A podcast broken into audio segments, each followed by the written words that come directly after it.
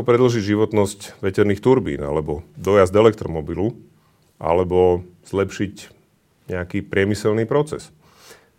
To sú otázky, ktoré rieši môj dnešný host, finalista SS Science Award v kategórii Vynimočná osobnosť vedy do 35 rokov, Martin Klaučo.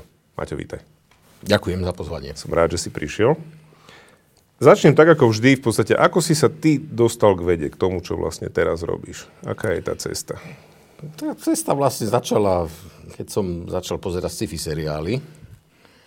A tam som si nejako uvedomil, že sú veci, ktoré majú nejaký logický základ, sú veci, ktoré sú vymyslené, ale tie vymyslené veci by aj mohli byť reálne, ak sa na ne niekto pozrie. Mm tak som si tak nejako podvedome začal mysleť, že by som sa možno ja na tie veci mohol začať pozerať. Uh-huh. A ktoré seriály, keď už sa o tom baví? Ja, no tak to je typický Star Trek, Stargate okay. a takéto okay. kultové, tradičné, nezab- nezabudnutelné seriály, ktoré uh-huh. akože aj keď si ich človek teraz pozrie, tak tam vie nájsť veľmi veľa uh-huh. myšlienok, ktoré sú aktuálne. Uh-huh. To je pravda. Ináč. Tam zaujímavé je, že na pozadí tej technológie vždy ide vlastne aj o ten ľudský príbeh, ktorý tie technológie vlastne v zásade používali na to, aby zase znovu ukázali to, čo prežívame my nejakým spôsobom. Ale áno, tie technológie sú tam zaujímavé. Takže, takže sci-fi. A, a ďalej?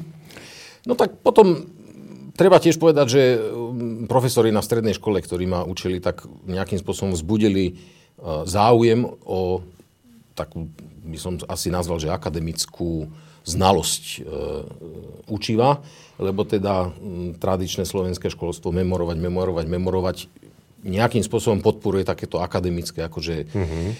učenie sa.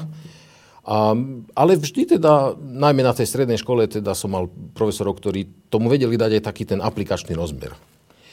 A napríklad teda tá chémia, tá bola uh, takým tým driving faktor pre mňa, kde sme mali teda profesora, ktorý nám ukazoval tie reálne experimenty, jak tá sopka to tam z tej kadičky akože buble. Uh-huh. Tak ma to nejako začalo zaujímať a to vlastne determinovalo moju, moje rozhodnutie ísť na uh, chemickú fakultu študovať. Uh-huh.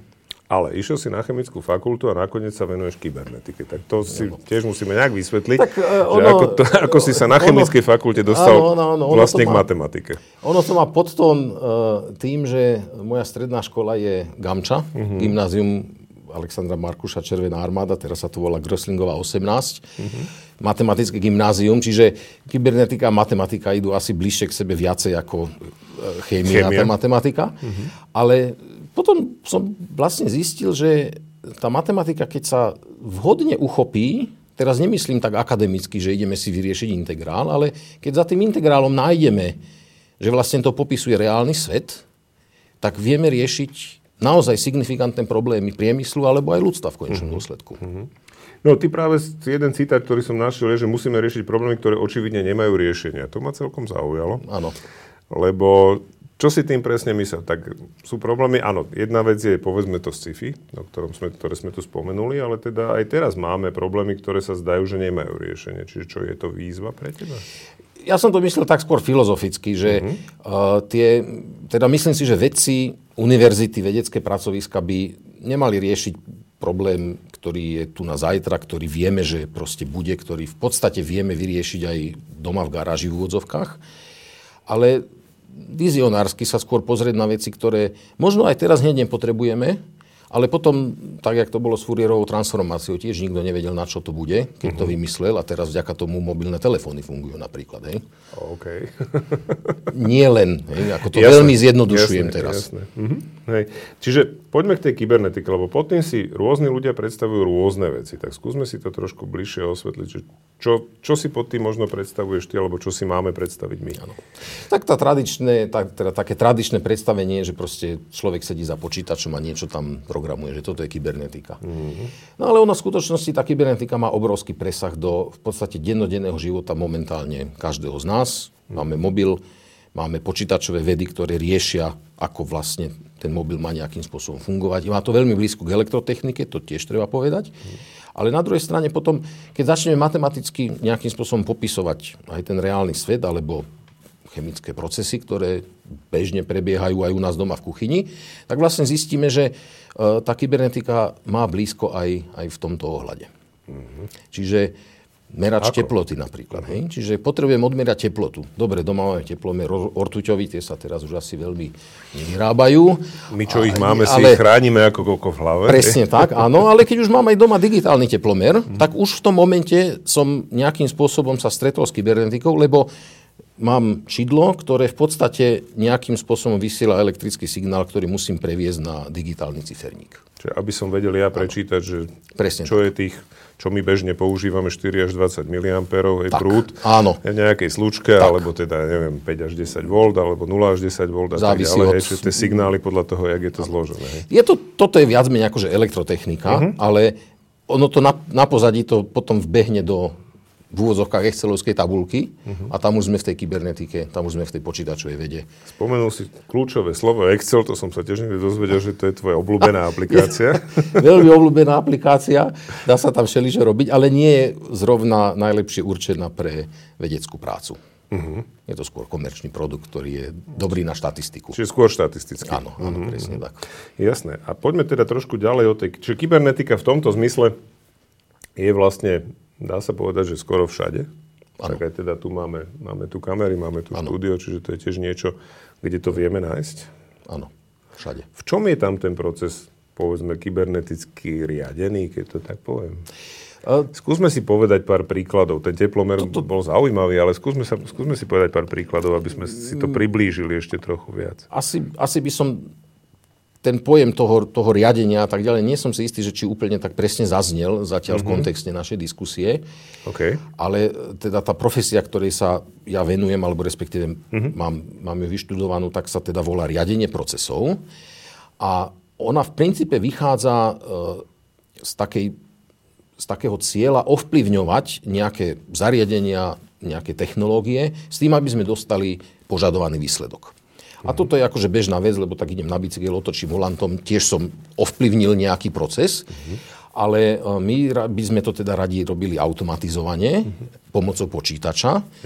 A na to potrebujeme nejakým spôsobom zostrojiť nejakú matematickú rovnicu, ktorá nám hovorí, že čo sa stane, keď urobím otočenie toho kormidla. Uh-huh. To znamená, že vlastne slovné úlohy. Presne tak. Slovné úlohy, áno. áno. Jednoduchá fyzika, jednoduchá chémia, stredoškolská de facto nám v podstate vie dať základné uh, predpoklady na to, aby sme vedeli zostrojiť tie matematické rovnice. Uh-huh. OK. Čiže skúsme si povedať pár takých príkladov z tvojej praxe, ktorým sa venuješ, aby sme to z tej abstraktnej roviny dostali, Dostali do, do, tej, do reality. do tej reality. Uh, nechcem teraz robiť nejako, že extra, že reklamu na alkohol, OK, nevadí. ale, ale každý z nás pozná uh, slivovicu alebo mm-hmm. teda nejakú pálenku a tá sa vyrába tak, že teda mám fermentované ovocie, naložím ho do nejakého lavóra, zakúrim, mm-hmm. začne sa vyparovať, no a potom začnem chladiť tie výpary a začne mi kvapkať požadovaná tekutina. Mm-hmm. Hej? Áno. nejaký teda ten alkohol. No a toto je ten typický proces chemickej technológie. Uh-huh. A mojou úlohou, alebo teda úlohou riadenia procesov je nastaviť to ohrievanie toho lavora tak, aby som čo najmenej energie spálil, aby som čo najviac vydestiloval uh-huh. a aby som dostal tých 52%, ktoré chcem. OK, rozumiem. Čiže toto je taký, chemicko, taký typický chemicko-technologický mm-hmm. príklad. No ale potom máme samozrejme aj rôzne iné príklady z iných odvetví, napríklad teda spomínaný automobil v úvode, mm-hmm. uh, kde vlastne máme batériu elektromobilu, tá má nejakú kapacitu, nemôže byť väčšia. A teraz otázka je, že čo všetko dovolíme robiť tomu vodičovi, aby sme predlžili dojazd. Mm-hmm. Čiže napríklad vieme mu zakázať klimatizáciu, použiť, čo nie je úplne šťastné. Vieme mu obmedziť rýchlosť, vieme okay. mu obmedziť rýchlosť, uh-huh. ale potom vieme robiť aj také veci s tou batériou, že ju vieme napríklad zohriať alebo podchladiť uh-huh. a tým pádom predlžíme celkový dojazd toho okay. elektromobilu. Čiže menej je to o tom, že nútim šoféra nejak sa správať. Napríklad. Lebo to asi nie je veľmi teda to nie je užívateľsky príjemné a ľudia by asi no. nechceli auto, ktoré mu povedal, no teraz si nebudeš ty chladiť, je síce vonku 40, ale tak. tvoja baterka to už nedáva. Alebo naopak nezakúriš si, lebo nie, toto je jedna z vecí, ktorá sa u tých elektromobilov často práve hovorí mm-hmm. a používa niekedy aj neprávom voči ním, že áno, že tak keď si chceš na diálnici trochu dupnúť a ešte mať aj klímu alebo kúrenie, tak v zásade nedojdeš veľmi ďaleko. Čiže ako sa to potom robí? Je to naozaj len o tom riadení, že sleduje sa nejak stav tej batérie a následne sa sleduje upravujú sa podmienky? Stav batérie, napríklad teda vieme tú batériu chladiť alebo ohrievať, aby sme mm. teda zmenili tú principiálnu chémiu, ktorá nám potom tie v úvodzovkách elektróny pošle do, do toho elektromotora. No ale potom je to aj taký koncept, ktorý e, v podstate interaguje s tým vodičom, keď si mhm. vodič naplánuje trajektóriu, že povedzme ide po meste, tak tú batériu potrebuje mať v inom stave, ako keď mhm. povedzme ide na diálnicu. Mhm. Lebo pri diálnici Aký je potrebuje... ten rozdiel? V čom je ten rozdiel? Je, rozdiel je napríklad v tej, tej prvotnej teplote tej, tej batérie. Keď idem na diálnicu, potrebujem veľa z nej vytiahnuť, uh-huh. čiže sa mi zohreje. Uh-huh. Keď idem iba po meste, tak sa mi nezohreje až toľko. To znamená, tá, ten celkový manažment tej batérie uh-huh. bude jednoducho iný. No a keď viem dopredu, aký bude, uh-huh. tak viem ušetriť tú elektrinu. Čiže prepojím navigáciu šoféra Presne tak. s riadením batérie? Presne tak, áno. OK, zaujímavé. Ako to vyzerá, povedzme, naozaj aj v tom, lebo bavili sme sa tu pred reláciou, povedzme, o veľmi špecifickom procese, ktorý zase u mňa v práci sa vlastne využíva na získavanie argonu, ale ako to vyzerá v tom chemickom, reálne v tom tvrdom chemickom priemysle, teraz povedzme si, či už je to Slovnaft alebo Duslo, aké sú také klasické príklady Spomenul si tú destiláciu, tá samozrejme funguje v ano. chemickom priemysle, ale sú aj iné procesy, kde sa, kde sa takéto, takáto optimalizácia sú... povedzme, používa a, a riadi tie procesy? Je niekoľko úrovní tých optimalizácií, ktoré uh-huh. tam vieme nájsť. Okay. Taká, tá, e, taká tá základná vlastne je, keď mám ten konkrétny jeden proces, napríklad teda tú mhm. destiláciu, uh-huh. alebo mám napríklad, e, potrebujem mať tie zásobníky tej e, kvapaliny alebo nafty alebo produktu, potrebujem to udržovať v nejakej konkrétnej teplote, mm-hmm. lebo sa to potom následne spracováva niekde, Jasne. tak potrebujem poznať okolie toho, toho procesu, napríklad či mi svieti slnko alebo nesvieti, mm-hmm. lebo aj to ovplyvňuje ten, tú, tú celú kvapalinu. No a potom budem chladiť alebo, alebo zohrievať podľa toho, že čo mám k dispozícii. Mm-hmm. Že či je nejaké zvyškové teplo niekde, ktoré použijem. A teraz sa musím rozhodnúť. Zapnem plynový kotol, alebo použijem zvyškové teplo niekde. Uh-huh. A toto je vlastne tá optimalizácia, alebo to riadenie toho procesu, uh-huh. že sa rozhodnem tak, aby to bolo dobre voči nejakému kritériu. Uh-huh. Jasné. Dobre, čiže v podstate vždy je to o tom, že ale ten proces nejakým spôsobom sa musí prepísať asi do nejakej matematickej formy. Nepoviem, že jednej rovnice asi to nie je jedna rovnica. Ako vyzerá taký prepis? Ako, ako sa to ako, ako sa taký chemický proces prepisuje som, do matematiky? Ako som naznačil, čiastočne nám stačí v podstate stredoškolská fyzika nejakým spôsobom. Mm-hmm. Um, možno aj diváci budú vedieť Bernoulliho rovnica, mm-hmm. celkom, celkom známa, známa rovnica, ktorá vlastne popisuje správanie sa kvapaliny v nejakom priestore. Mm-hmm. No a tá, táto rovnica nám v podstate hovorí o tom, že čo sa stane, ak povedzme zmením nastavenie ventilu, tak, sa mi, to zač- tak mi to začne inak tiecť v tom potrubí. Mm-hmm. No a rovnaké princípy vieme, vieme nájsť napríklad, keď zohrievame nejakú kvapalinu, ako nám bude teplota rásť a klesať podľa toho, ako veľmi budem kúriť. Uh-huh. Alebo teda keď, áno, presne, čiže to sú tie veci. Alebo tlak. alebo tlak. No samozrejme je, je strašne veľa veličín, ktoré to Tak je viacej robí s plynmi, takže ten tlak nás viac ovplyvňuje. Áno. Kvapaliny sú nestlačiteľné. Dobre, uh, bola tam aj spomenutá vlastne v niektorých tých e, článkoch, ktorých si, ktorých si nejakým spôsobom vystupoval, bola spomenutá aj teda umelá inteligencia. V čom sa to...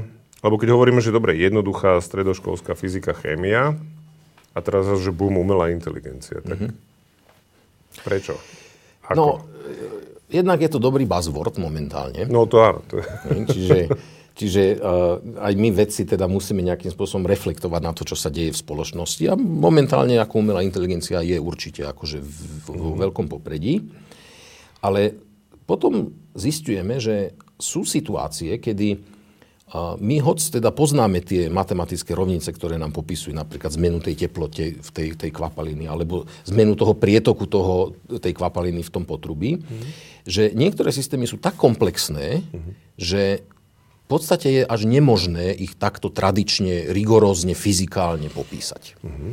Tak existuje koncept teda neurónových sietí a, a strojového učenia, ktorý je vlastne dávno známy, to nie je nič nové, to, to nespadlo to z neba včera. Ale teraz tým, že máme výpočtovú silu aj bežných notebookov takú vysokú, že v podstate sme schopní mm-hmm. tieto matematické koncepty používať. To je zaujímavé, lebo Ivan Srba, ktorý tu bol minule, hovoril, že práve že na mnohé tie modely ako bežný notebook asi nestačí.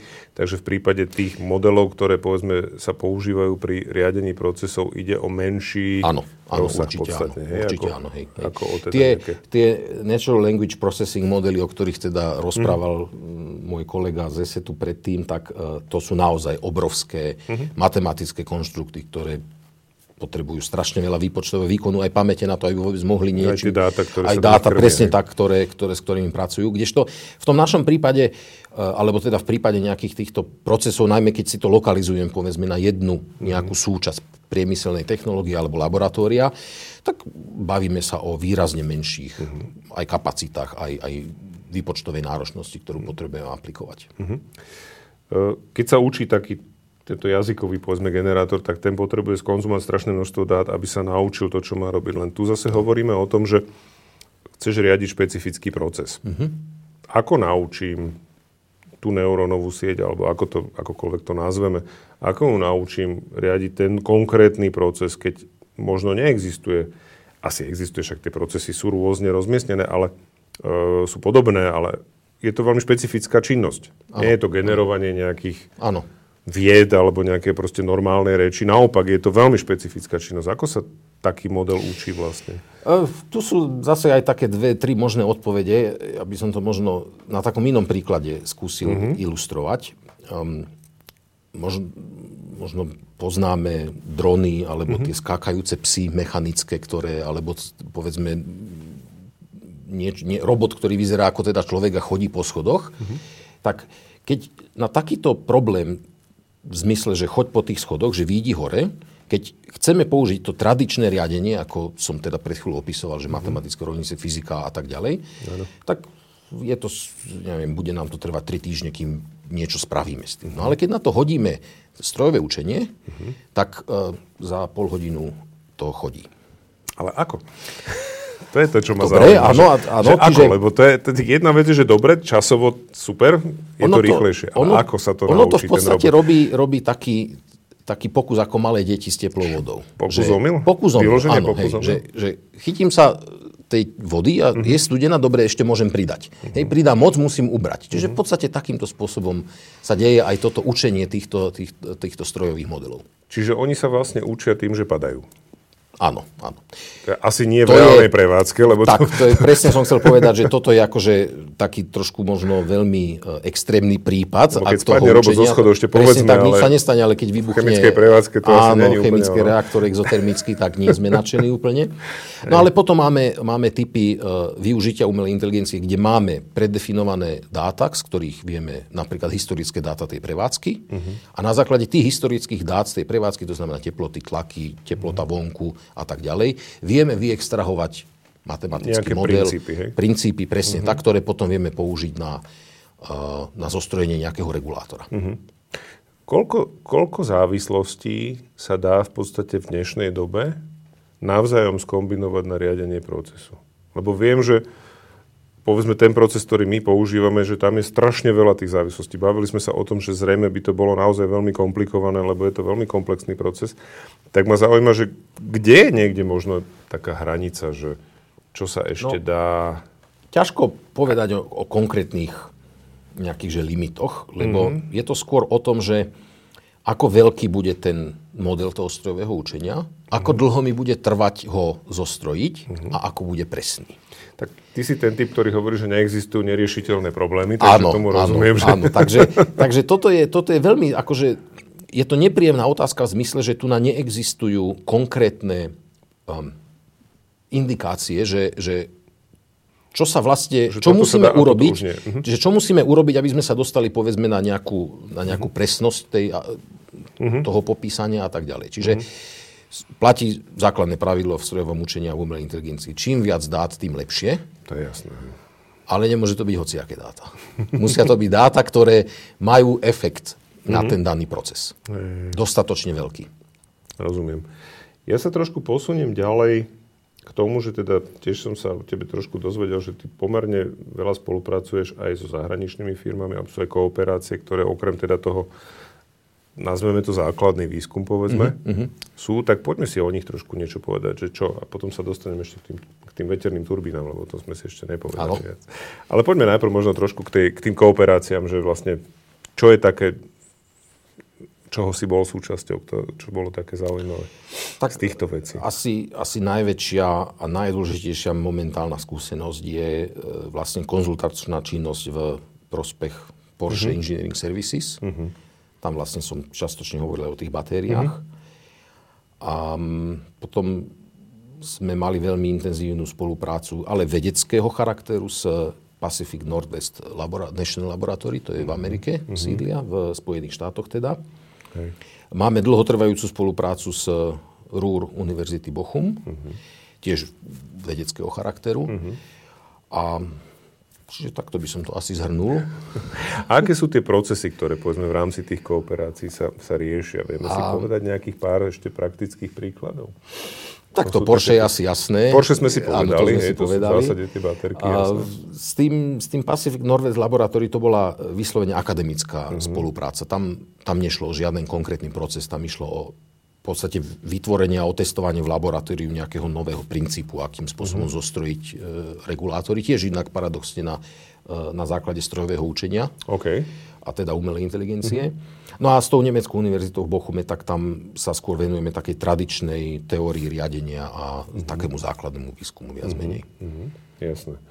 Uh, poďme ešte k tým veterným turbínám, lebo to sme si ešte vlastne nepovedali, že ako predlžiť životnosť mm-hmm. také veternej turbíny. Že Ano. Čo je na nej, čo sú tie vplyvy a ako sa s tým dá pracovať. Lebo teda raz ju postavím, stojí niekde vo vetre. No a to je, to je tá otázka. Respektíve to je ten problém, že postavíme turbínu, ktorá je vysoká 100 metrov napríklad. A tam hore na tú turbínu zavesíme ten rotor, alebo hub, ano. a na ňu umiestnime tri listy. Mm-hmm. A teraz ten hub má hmotnosť, ja neviem, 20 tón možno. Uh-huh. Tie listy sa potom hýbu tá špička toho listu sa hýbe rýchlosťou 150 km za hodinu. Čiže nie je tým nadzvukovou, ako sa tu niekde rozpráva. Áno, to ale... určite nie. Je to 150 km za hodinu, to teda krúži uh-huh. okolo, okolo seba. No a teraz, keď si človek predstaví tú masu železa, ktorá uh-huh. sa tam nachádza a teraz zafúka vietor, uh-huh. no tak čo sa stane s nami, keď zafúka vietor? No tak uh-huh. nejakým spôsobom sa... S nami pohne. S, na, s nami pohne. Uh-huh. No ale tá, tá celá tyč, na ktorej ten stĺp, je dole umiestnený, je upevnený šroubami. To znamená, keď to moc kýve, uh-huh. no tak to vykýve. Uh-huh. Jasné. No ale keď viem, ako fúka vietor, uh-huh. tak tie lopatky viem otáčať tak, aby sa to nekývalo až tak veľmi. Uh-huh. Čiže opäť ide o riadenie e, tých lopatiek uh-huh. a natáčanie tých lopatiek, aby som zabránil extrémnym výkyvom celej tej veže. Uh-huh. OK. Čiže je to v podstate riadenie prevádzky tej turbíny ani nie tak od toho, že akú chcem, aké chcem množstvo energie, tak, ale skôr principiálne o to, aby hej? tá turbína proste som ju nemusel každé dva roky znova pripevňovať. Mm. A to je bežná prax? To je bežná prax, áno. Okay. áno to je bežná prax. Nemáme na Slovensku žiadnu, takže tým pádom s tým ešte nemáme. A samozrejme tam je aj kopec iných uh, uh-huh. nepríjemností, ktoré sa môžu stať s veternou turbínou, keď, keď človek nedá pozor na to. Napríklad? Uh, no napríklad, že začne horeť ten rotor, to je Aha. aj bezpečnosť. Okay. Čiže riadenie procesov je aj zodpovedné za bezpečnosť systémov, uh-huh. lebo napríklad teda ten, tá štúdia, na ktorej som ja pracoval, tak tam bol limit 25 metrov za sekundu rýchlosť vetra. Okay. Čo je približne krát 3 na km za hodinu. 3,6. 3,6, áno, dobre, hej. Tak... sme vo vedeckej áno, relácii. sme vo vedeckej relácii, mal som byť presný. Nie, to je v poriadku. A, a je to, keď to teda ide tou rýchlosťou tých 100 km za hodinu, alebo neviem, tak, teda, približne, koľko, koľko to vychádza, tak mm-hmm. uh, tá turbína sa začne tak rýchlo otáčať, že jednoducho tie ložiska a to železo to tam nevydrží. Okay. Takže riadenie procesov je tu na to, aby napríklad otočilo tie lopatky tak, aby to malo menší odpor. Dobre, áno, je jasné.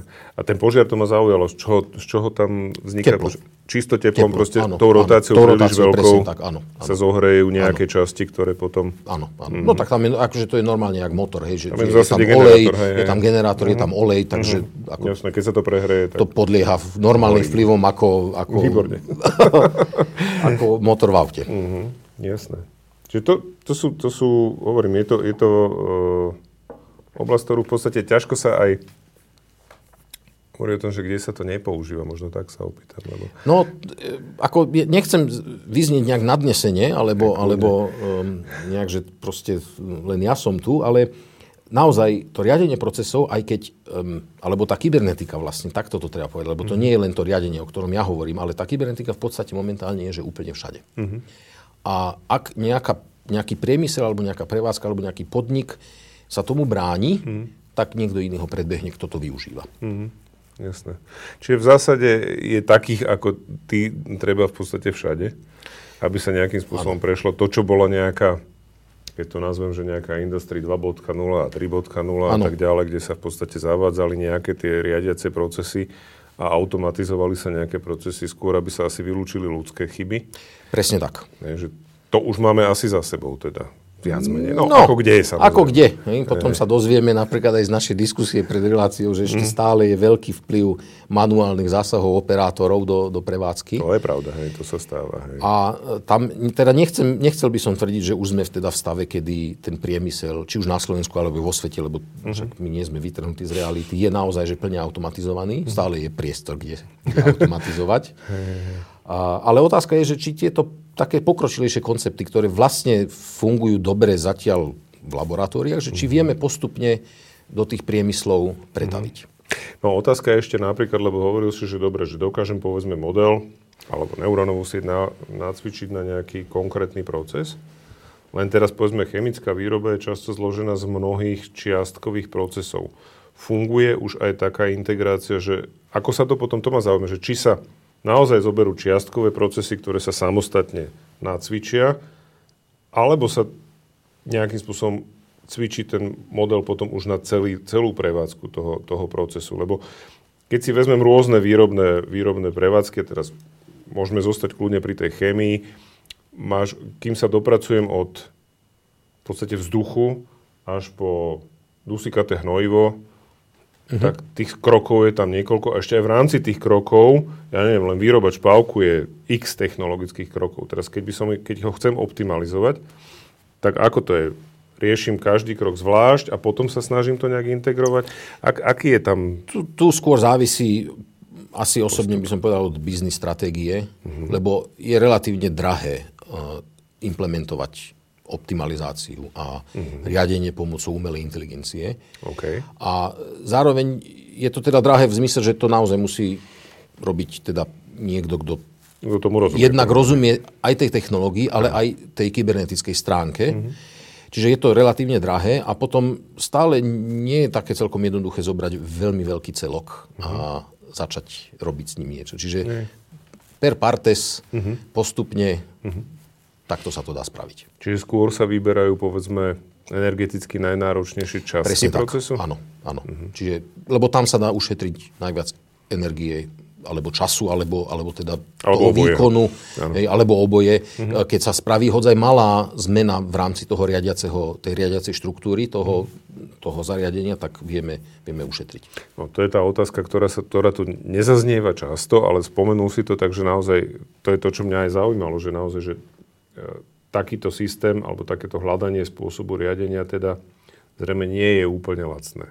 Nie je úplne lacné, ale podľa rôznych štúdí, ktoré sa najmä teda v zahraničí realizovalo, návratnosť je do 2, 3, 4 rokov. A tak to v priemysle úplne, úplne bez problémov. normálnom ano, priemysle, ano. ktorý vidí trochu ďalej. Áno, presne Úplne tak. štandardná doba, to nie je žiadny problém. Tak to je, to je fajn. Pôjdeme na 7 otázok. Pôjdeme na Oldu. Skúsime. Dobre. Uh, na čo si z detstva spomenieš ako prvú vec, ktorá zbudila tvoju zvedavosť? Fúha. To je veľmi ťažká otázka toto. Často to býva také ťažké, ale skús len možno, čo ti nápadne ako také, ťažká, že... veľmi ťažká otázka. Asi by som povedal Tatry, lebo hodne som času strávil, uh-huh. najmä počas e, teda prázdnin vo Vysokých Tatrách, takže asi, asi toto je taká, taká, taká že to Naozaj, že spomienka. Veľmi pekná spomienka to, áno, že to, to je nádhera. Cítim sa tam ako doma, aj keď som teda narodený v Bratislave, ale tak je to teda taký druhý domov, by som povedal. To je super. Koľko učiteľov, ty si to trošku spomínal, zo svojej mladosti považuješ za skvelých? Naozaj takých, ktorí ťa že inšpirovali, posunuli ďalej. Pomenul si chémiu. Aj toto je taká zapeklitá otázka, lebo uh, v podstate všetci tí učiteľia na strednej škole, ktorých som teda ja mal, tak mm-hmm. um, aj tí neobľúbení, tak teraz spätne vlastne hodnotím, že oni to narvali do mňa, tak toto poviem takto možno nie úplne, okay. že správnym slovníkom, ale, ale v podstate asi by som povedal, že skoro všetci. Uh-huh. Čiže chémia, matika, fyzika, to by som určite vyzdvihol, uh-huh. tieto tri predmety, tak konec koncov je to nejakým spôsobom môj koníček. Si toho aj výsledkom v konečnom dôsledku. A som toho aj to, výsledkom, čo, čo ale aj tie ostatné predmety, aj keď teda som ich z duše neznášal, lebo človek teda aspoň ja sa snažím nájsť logiku vo všetkom a nie vždy viem nájsť logiku neviem, v diepise alebo v literatúre, to sa teda mne osobne ťažko hľadá. Uh-huh. A, ale aj tak ono to prispelo k takému rozhľadu. Hej, jasné. Lebo tu je naozaj tá otázka skôr postavená na to, že, že tí, ktorí sú, že ja mám takého možno na striedny na gymnáziu bol presne ten typ, že ktorý, kvôli ktorému išli povedzme, že šiesti ľudia išli na medicínu. Mm-hmm. Čiže mm-hmm. u teba skôr asi teda naozaj títo prírod, ano, tie prírodné tieto, vedy. Tieto prírodné boli... vedy. Ale ja čo by som... Akože samozrejme je dôležité vedieť zaujať toho študenta alebo žiaka mm-hmm. teda, lebo potom aj má iný vzťah k tomu, tomu vzdelávaniu, ale ja by som skôr povedal, že férovosť je oveľa dôležitejšia uh-huh. ako, ako možno zaujať v tom uh-huh. celom pedagogickom procese, lebo keď si ten žiak alebo študent uvedomuje, že, že ten učiteľ alebo profesor alebo pedagóg mu nechce zle, hej, že, že proste keď sa dodržia pravidla aj na jednej, aj na druhej strane, uh-huh. tak, tak vlastne ten celkový príjemný dojem z toho, že vlastne všetci vieme, že do tej školy musíme ísť, tak to a dopadne dobre. vieme existovať. A nejak vieme existovať, tak to dopadne dobre. Potom. Bez bolesti. Mhm. Ktorá kniha ti zmenila život? Fúha. Sci-fi seriály sme spomenuli. Ja viem, ale... viem, viem. To, to, som ani, to som ani nechcel povedať. Nie, jasné. A, no, nie som si celkom istý, že či, či mám na toto odpoveď, uh-huh. že ktorá kniha mi zmenila život, lebo uh, musím sa úprimne priznať, v poslednej dobe dosť málo čítam. Nejako na to nemám veľmi čas. Uh-huh. Skôr si prečítam také v úvodzovkách popularizačno také zaujímavé knihy, ako napríklad e, nedávno od denníka jedného vydavateľstva, denníka mm-hmm. Ludo Odor, čo napísal Rýchlo kurz geniality. Skôr takéto, no však to takéto je... knihy by som akože... Jasné. Uh, ale... To nemusí byť ani vysoká ja beletria, viem, ani nič podobné. Rozumiem, rozumiem, ale uh, Feynman a jeho prednášky bele, beletizované. No. Napríklad. Áno. Jasné. Mali sme tu už aj šlabikár, vieš, takže aj to je napríklad, tak, aj to je odpoveď. To, asi, asi to tiež zmení uh, ľuďom životy, ten hey, šlabikár, hey, hey. Ale nie som si istý, že či by som tu datoval až, až tak ďaleko. jasné. Ktorú časť výskumu si najviac užívaš? Um, asi by som povedal, že je to spolupráca s, uh-huh. s týmom, pretože momentálne v dnešnom svete, keď vedec chce byť akože sám solný stĺp a nič okolo neho, tak sa to nedá. Uh-huh. Akože samozrejme sú mnohé kapacity aj svetové a nie len v mojom obore, ktorí naozaj aj v dnešnej dobe ako samostatne tvoria veľmi hodnotné vedecké výsledky a posúvajú to dopredu, ale v konečnom dôsledku tá práca v tom týme a ten kolektív, ktorý teraz spravím si trošku reklamu, u nás na oddelení informatizácie a riadenia procesov na ústave, teda informatizácie, automatizácia, matematiky, ten je takže naozaj veľmi dobrý mm. a bez neho by sa to vlastne nedalo nič robiť. Jasne, super, však to je, to je, dnes, dnes je to naozaj, že veda je tímová vec, že dnes sa to nedá, ano. nedá ano. úplne robiť solovo. Jasné, sú výnimočné osobnosti, ktoré to nejak posunú, ale, ale reálne je to naozaj o tom, že v zásade každý, kto tu sedí, hovorí, že áno, za mnou je 5, 10, 15, 20 ľudí a taká spolupráca, taká spolupráca, tak, že tak, je tak. to už a ono, a ono je aj dôležité uh, nie len teda sa variť vo vlastnom kotli, ako to ja zvyknem hovoriť, že mm-hmm. proste nejakú tú tému rozpitvávať stále dookola, ale mať aj ten prehľad, že čo sa deje vedľa. A nie len v tom danom odbore, ale aj v iných odboroch, lebo potom môžu vzniknúť práve tie odpovede na otázky, ktoré nevieme, lebo keď má nejaký iný vedný odbor problém, možno my ho vieme riešiť. Mm-hmm a vice versa samozrejme. Tam môžu tie synergie veľmi pekne nastavať, určite áno. Ako niekomu vysvetliť, že nárába s nesprávnymi faktami? No, to je skôr podľa mňa otázka na taký mindset, že mm-hmm. či sú tí ľudia, s ktorými by sme sa teda rozprávali, či sú ochotní e, sa vôbec len zamyslieť nad tým, že možno nemajú ten správny fakt. Mm-hmm. Lebo e, akože nesprávny fakt môže mať aj ja. Hej. Niekto mi môže tvrdiť, že 2 plus 2 je 5. Hej. Ale keď je ochotný vôbec sa zamyslieť nad tým, že či to náhodou není trošku inak, tak vtedy je dobre. Mhm. Ale keď sa není ochotný nad tým zamyslieť, tak tam nepomôže nič. To je jasné. A ten, keď vezmeme teda niekoho, kto je, že vidíš na ňom, že OK, dobre, že tak ako potom? No, potom treba opatrne zobrať nejakú, nejaký relevantný zdroj, ktorý je akože všeobecne uznávaný, čo tiež môže byť problém, mm-hmm. lebo hej, čo je všeobecne uznávaný zdroj? Každý hej? má iné zdroje. Čiže ja, ja by som povedal, že je to prednáška Feynmana na YouTube, hej, to považujem za relevantný zdroj, len toto asi ne, nemusí každého presvedčiť. Mm-hmm. Takže asi by som povedal, že je to viacero zdrojov, mm-hmm. ktoré sú evidentne nezávislé od seba, mm-hmm. ktoré hovoria tú istú vec. OK. A posledná. Čo treba podľa teba urobiť, aby sa na Slovensku viac ľudí nadchlo pre vedu? Jo, toto je politická otázka. Neviem, či, neviem, či uh, úplne, úplne ja do tohto môžem hovoriť, lebo teda ja trošku sa teda aj tomu rozumiem a, a mám aj nejaké, možno aj trošku také vyhranenejšie názory na toto. Ale, to vôbec nevadí. Ale, ale v princípe uh, princípe základná a stredná škola je problém. Mm-hmm. Momentálne vyučovanie na základnej a strednej škole, a to nie je ani tak veľmi problém, povedzme, tých učiteľov, ktorí, bohužiaľ, máme prestarnutý uh, akože, uh, pedagogický zbor, ale my nemotivujeme, alebo nedávame také, také impulzy, že, že robme to moderne. Mm-hmm. To sa tu nedieje jednoducho. Mm-hmm. Stále, stále sme v tom režime, a však nauč sa naspamäť malú násobilku. Dobre, to sa treba naučiť naspamäť, lebo to sa inak nedá. He? Ale, ale ja som tým chcel ilustrovať, že a tu sa nauč naspamäť tento vzorec, to ne, neodvádzaj si, toto netreba, nauč sa to naspamäť, to je jednoduchšie. Hej? Okay. Tento mechanizmus je, je, podľa mňa nás doviedol tam, kde momentálne sme, že vlastne tí študenti nemajú o to záujem, lebo keď toto počúvajú na základných a stredných školách 8-12 rokov, prečo by sa tomu mali venovať potom? Hej? No ja som zachytil teraz dnes tuším niekde správu, že 60% v podstate učňov není schopné základné matematické, že pochopiť ano. výpis z účtu. Áno.